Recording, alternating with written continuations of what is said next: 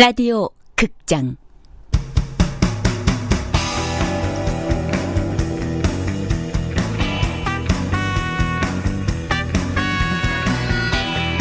서남여고 탐정단.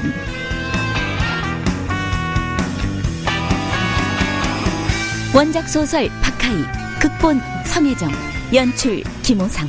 스물한 번째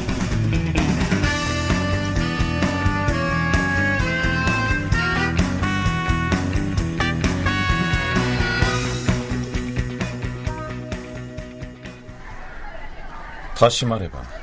선생님, 어서. 저한테 이러시는 이유가 뭐냐고요? 원자교재 같은 거면 저는 네 보잘것없는 몸뚱아리가 그 정도 경제적 가치가 있을 거라고 생각했어? 하연주는 조금 전 채율에게 건넨 3천만 원이 든 카드를 가리켰다.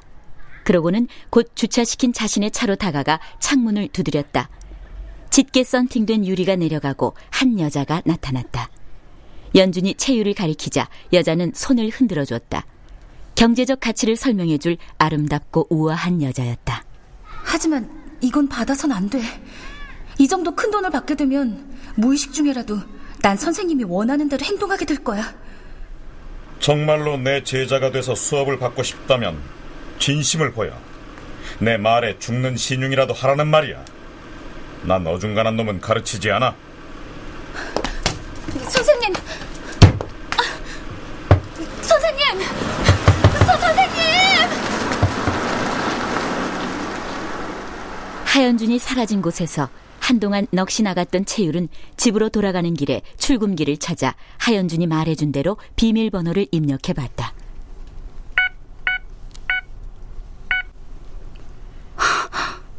카드에는 정말로 3천만 원이 들어 있었다.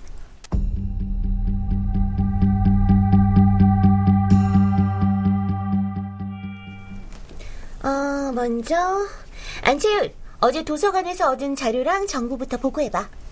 채율은 탐정단의 회의가 시작됐지만 어제 하연준에게서 받은 주머니 속의 카드 한 장을 만지작거리고 있었다. 안채율 어, 어, 어, 어. 왜? 보고하라고. 어, 어, 어. 채율은 어제 도서관에서 수집한 하연준에 관한 모든 정보를 탐정단에게 설명했다. 그리고 또 한 가지 하연준에게서 받은 체크카드에 대한 이야기도 꺼내볼까 고심했지만 끝내 참았다. 우리가 어제 오미랑과 조주민의 집을 찾아가 알아낸 사실도 노진권 선생님 말씀대로였어. 세 명에겐 공통된 패턴이 있었어. 처음엔 조용하고 눈에 띄는 학생들이 아니었지만 하연준 눈에 들어온 후부터 그러니까 그에게서 특별 지도를 받고부터는 180도 인생 역전한 학생들이었어. 맞아. 그들 모두가 2학년에 올라와서 최미래는 연극으로, 조주미는 성적, 오미람은 미술에서 출중한 실력을 갖추게 돼. 문제가 터진 시기도 3명 다 3학년 1학기가 끝날 무렵이었어. 3명 모두가 인생의 가장 중요한 시기에 하연준 선생님으로부터 버림받게 됐고. 자, 그리고 어제 조주민 학생 집에서 조주민의 일기장을 입수할 수 있었는데 김하재 대원? 네. 하재는 가방에서 조주민의 일기장을 복사한 자료를 꺼냈다. 그리고는 천천히 읽기 시작했다. 선생님이 나에게 도대체 왜 이러시는 건지 모르겠다. 내가 뭘 잘못한 걸까? 이제 더 이상은 선생님께 전화가 걸려오지 않는다. 얼굴을 보면 화난 듯 외면해 버리신다. 지난 2년이 아예 없었던 것처럼 대하는 태도가 비수처럼 가슴에 꽂힌다. 난 그분 없이 살 수가 없다. 좋은 성적을 받고 싶었던 건 오로지 선생님 칭찬을 듣고 싶었기 때문이다. 그러나 이제는 모든 게 틀려버렸다. 그리고 이렇게 또 오미람의 유서도 입수할 수 있었어. 채율은 채준이 건네준 유서의 사본을 읽어봤다.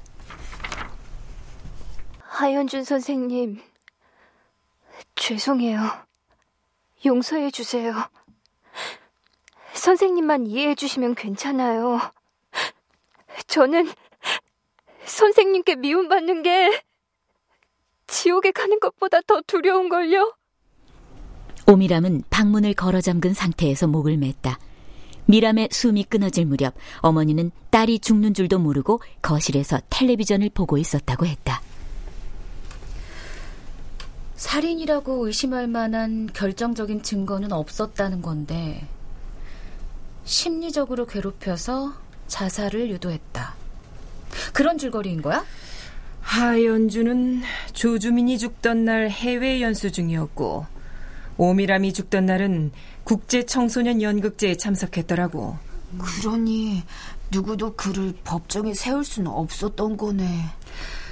한때 한국의 연극계를 뒤흔들던 남자가 굳이 교사가 됐던 이유는 학생들을 죽이기 위해서였다?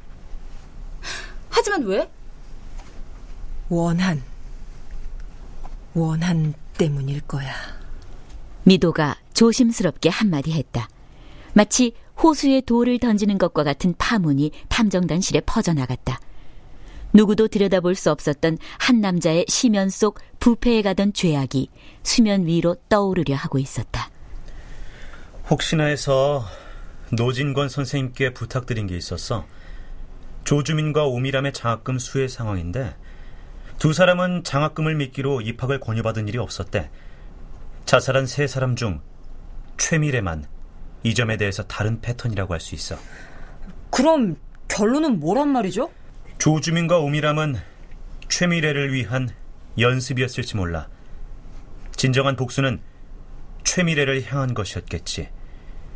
교사가 된 이유도 최미래를 죽이기 위한 거였고. 결국 최미래의 죽음에 얽힌 비밀을 푸는 게 우리가 할 일이야. 수사가 이쯤에 이르니 아이들은 저마다 상처를 입고 말았다. 괴팍하고 이해 못할 구석이 있기는 했지만 훌륭한 선생님으로 믿어왔던 하연준이었다. 자신들도 희생당한 학생들 중 하나일 수 있었다는 것이 공포로 다가왔다. 말도 안 돼요. 정말 하연준 쌤이 살인자란 말이에요? 우리 하연준 쌤이요? 예희는 울먹이더니 이내 울음이 터져버렸다. 채주는 이런 예희를 달래주려고 다가섰지만 예희는 팔을 벌리고 있던 성윤에게 안겼다. 성윤이 예희의 머리를 토닥여줬다. 근데 저기 있잖아. 뭐? 채율은 무거워진 분위기를 바꿔보려고 입을 열었다. 니들은 3천만 원 있으면 뭐 할래? 채율은 방금까지 울던 예희를 쳐다봤다. 난 당연히 성형하겠지. 야, 내 얼굴에서 3천만 원이나 들 게 뭐가 있어? 에이그 벌써 다 오셨어요? 이예희 양은? 난 기부할 거야. 3천만 원 없다고 막말 한다 또. 참네. 그럼 넌 뭐 할 건데? 나는 엄마랑 여행 갈 거야. 천진한 성윤의 말에 모두가 숙연해졌다. 성윤은 어릴 적 부모님의 이혼으로 아버지와 살다가 얼마 전 오빠가 독립하면서 현재 오빠와 함께 살고 있었다. 안채준 박사님은 뭐 하실 거예요? 난 뭐 딱히 사고 싶은 것도 없고. 글쎄, 요즘 황금성이 높은 게 뭐가 있나? 응? 그럼 김아재 대원은 뭐 하고 싶은데? 난 탐정단 사무실을 차릴 거야. 이야, 그거 좋다. 나도 채용해줘.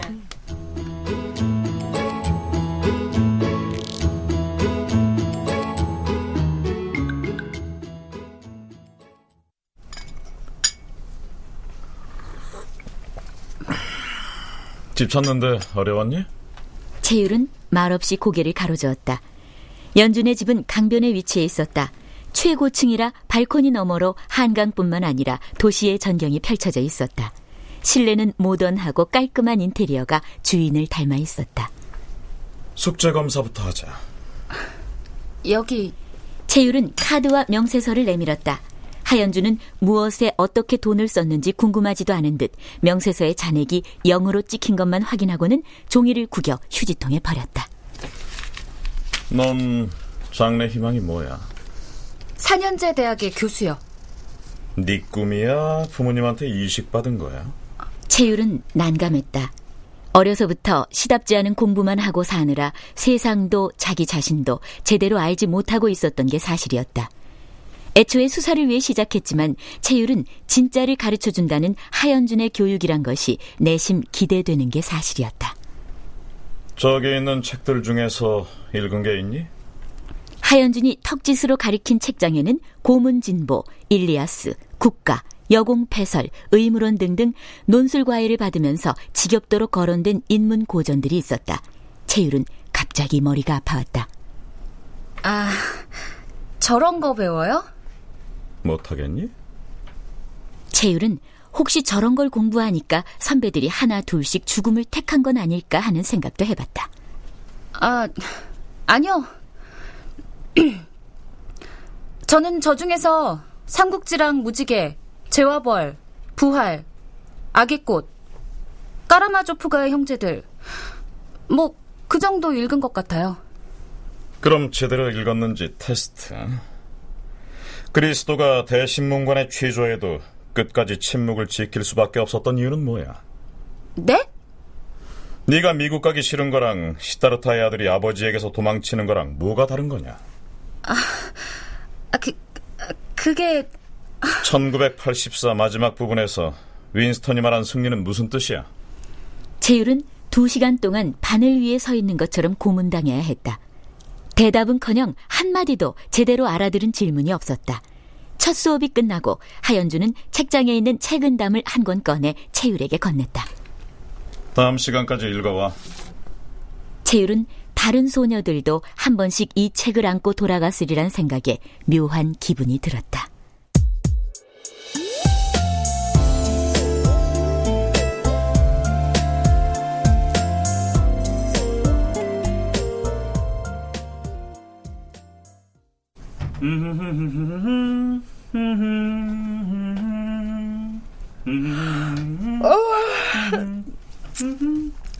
오빤 꼭 내가 화장실 가려면 먼저 와 있더라. 아 빨리 나와. 채율이 반쯤 열린 욕실 문을 열자 콧노래를 부르던 채준이 채율을 돌아다 봤다. 안방 화장실 가. 거긴 내 전용 샴푸가 없단 말이야. 무심코 채준을 쳐다보다가 채율은 그제서야 깨달은 듯 화들짝 놀라고 말았다. 헉! 오빠 수염. 아 이제 깎으려고. 그 그게 무슨 뜻이야? 설마 예희 아니 그 미도랑 오빠 이제 그러니까 그러니까 이제 미도가 그래? 그만 만나자고? 그게 무슨 소리야? 우리 미도가 왜? 날 얼마나 좋아하는데? 사랑이란 그 사람의 있는 그대로를 사랑하는 게 진짜 사랑이라면서 예전으로 돌아가 달라고 그러더라. 채율은 생각이 자신들보다 훨씬 성숙한 예희라면 그러고도 남았으리라 생각이 들었다. 애초부터 예희는 이 어설픈 사랑의 끝을 이미 알고 있었으니까. 그래서 이렇게 신난 거였어요? 처음엔 내가 전화 통화만 했던 미도와 조금은 다른 느낌도 받았던 게 사실이거든. 정말? 정말 그랬어? 하지만 생각보다 더 여성스럽고 사랑스럽고 거기다 얼굴까지 예쁘잖아. 음. 가뜩이나 미국에서 힘든 공부 때문에 스트레스 받았는데. 야, 한국에 있는 동안은 얼마나 즐겁냐? 완전 행복해. 아, 그러니까 오빠는 여기서 스트레스만 풀고 떠나면 되는 거네? 채주는 채율의 말에 반박할 필요도 느끼지 않는 듯 알 수 없는 노래를 흥얼거리며 거울에 비친 제 얼굴을 이리저리 돌려봤다. 채율은 운명적인 사랑을 원하는 미도가 이번에 채준과 맺어지지 못한 게 차라리 다행이라고 생각했다.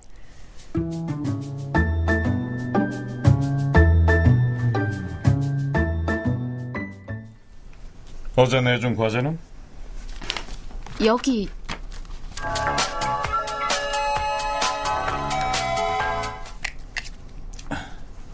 네, 의원님. 아, 그러셨어요? 네, 그렇게 하죠. 한 시간만 자습이다. 금방 올 거야. 하연준의 명성만큼 그를 찾는 이들도 많았다. 며칠 동안 몰아치는 방식의 수업이 그렇지 않아도 숨이 막힌 데다가 사건 조사에 필요한 염탐이 어려웠었다. 하연준이 외투를 챙겨 문을 나서자 채율도 자리에서 일어났다.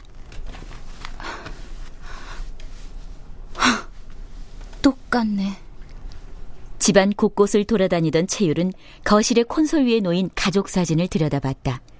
젊은 시절 하연준과 그의 아내, 그리고 그 사이에서 웃고 있는 딸은 생김새가 하연준을 쏙 빼닮았다.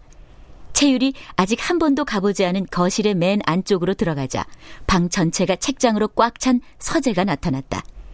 채율은 곧 극본들만 따로 모아놓은 책장을 발견했다. 어디? 헉! 최미래? 채율은 그동안 학수고대 해온 일들이 눈앞에 펼쳐지자 숨을 한번 크게 쉬었다. 극작가 오영진과 오태석의 작품 사이에 최미래란 이름이 적힌 재본된 책 한 권이 얌전히 꽂혀 있었다. 오메가 일렉트릭, 야자수 양기, 왕은 잠들고. 그래, 최미래를 천재의 자리에 올려놓은 바로 그 작품들이야. 근데 악마의 대본은 없네? 하연준이 집으로 돌아온 것은 채율이 미래의 대본을 정신없이 읽고 있을 때였다. 재밌니? 하연준은 제 마음대로 서재에 들어가 최미래의 대본을 빼내온 것에 대해 어떤 언급도 하지 않았다.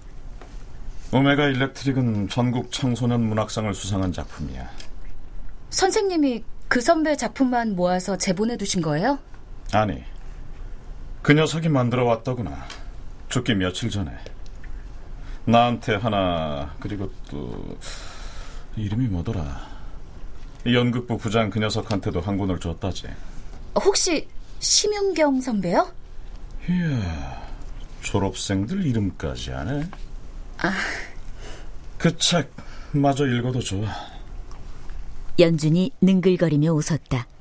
그녀가 무슨 이유로 이 수업을 시작했는지 이미 간파하고 있는 것 같았다. 채율은 최미래의 대본집을 읽어나가던 중 빨간 볼펜으로 두껍게 밑줄 그어놓은 부분을 발견했다. 그대가 가장 사랑하는 곳에 그 추악한 비밀을 묻겠소. 여기 이 부분 왜 밑줄 그어두신 거예요? 몰라. 내가 그런 게 아니야. 이 대본을 받았을 때부터 그렇게 돼 있었어. 채율은 뒷부분까지 책장을 모두 넘겨 확인해 봤지만 표시를 했거나 밑줄을 그어 놓은 곳은 이곳이 유일했다. 순간 채율의 머릿속에 불이 번쩍 하고 들어왔다. 힌트다.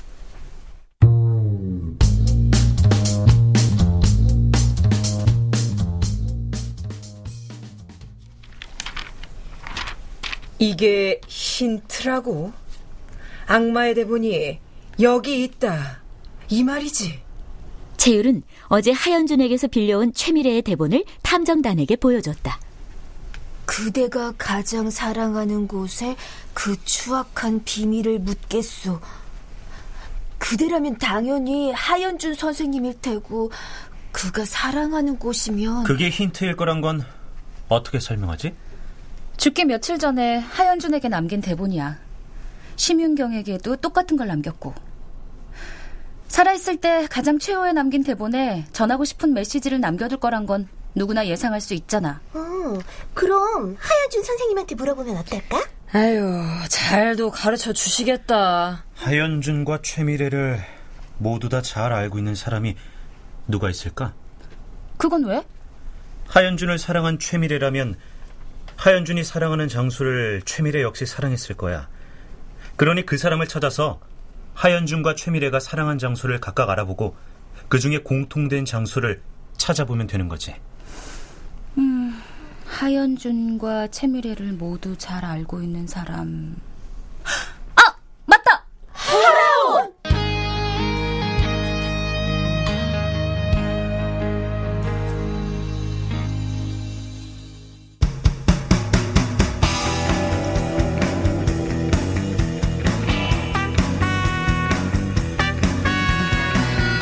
라디오 극장 서남여고 탐정단 박하익 원작 소설 성혜정 극본 김호상 연출로 21번째 시간이었습니다.